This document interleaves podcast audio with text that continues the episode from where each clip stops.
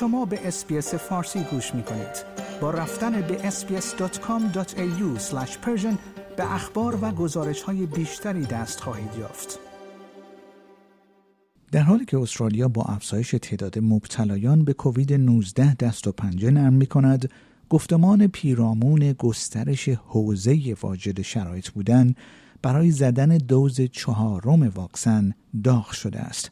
انتظار می رود استرالیا از سایر کشورهای جهان در خصوص گسترش محدوده واجد شرایط بودن برای زدن چهارمین دوز از واکسن کووید 19 به طیف گسترده تری از جمعیت خود پیروی کند. در حالی که کشور با افزایش تعداد مبتلایان به کووید 19 دست و پنجه نرم می کند انتونی البنیزی نخست وزیر استرالیا می گوید که کارشناسان واکسیناسیون پیش از ارائه توصیه شواهد موجود را بررسی خواهند کرد. او امروز چهارشنبه ششم جولای گفت همهگیری تمام نشده است بنابراین نظر من این است که استرالیا ناگزیر است تا از آنچه در سایر نقاط جهان رخ داده است پیروی کند و برنامه واکسن های تقویت کننده بیشتری را ارائه کند آقای البنزی گفت من افرادی را که واکسن تقویت کننده خود را نزده اند تشویق می کنم تا در صورت واجد شرایط بودن این کار را به صورت فوری انجام دهند. انتظار می رود که گروه مشاوره فنی استرالیا در مورد ایمنسازی یا همان آتاگی در جلسه روز چهارشنبه خود در مورد مزایای گسترش محدوده واجد شرایط بودن برای دریافت دوز چهارم واکسن به بحث و تبادل نظر بپردازد. در حال حاضر واکسن های تقویت کننده فقط برای استرالیایی های بالای 65 سال و افراد آسیب پذیر در دسترس است.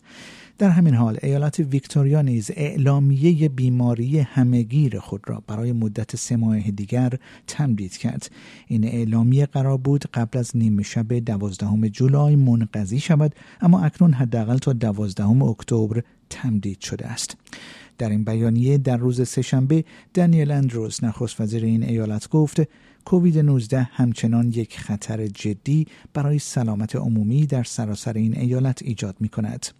او گفت که این امر اقدامات مداوم بهداشت عمومی را در زمستان برای کاهش خطر انتقال و بستری شدن در بیمارستان توجیه می کند.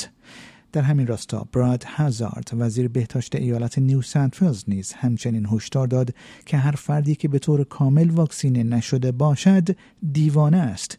این در حالی است که ایالت مذکور آماده است تا با موج سوم در اواخر جولای و اوایل اوگست به اوج خود برسد.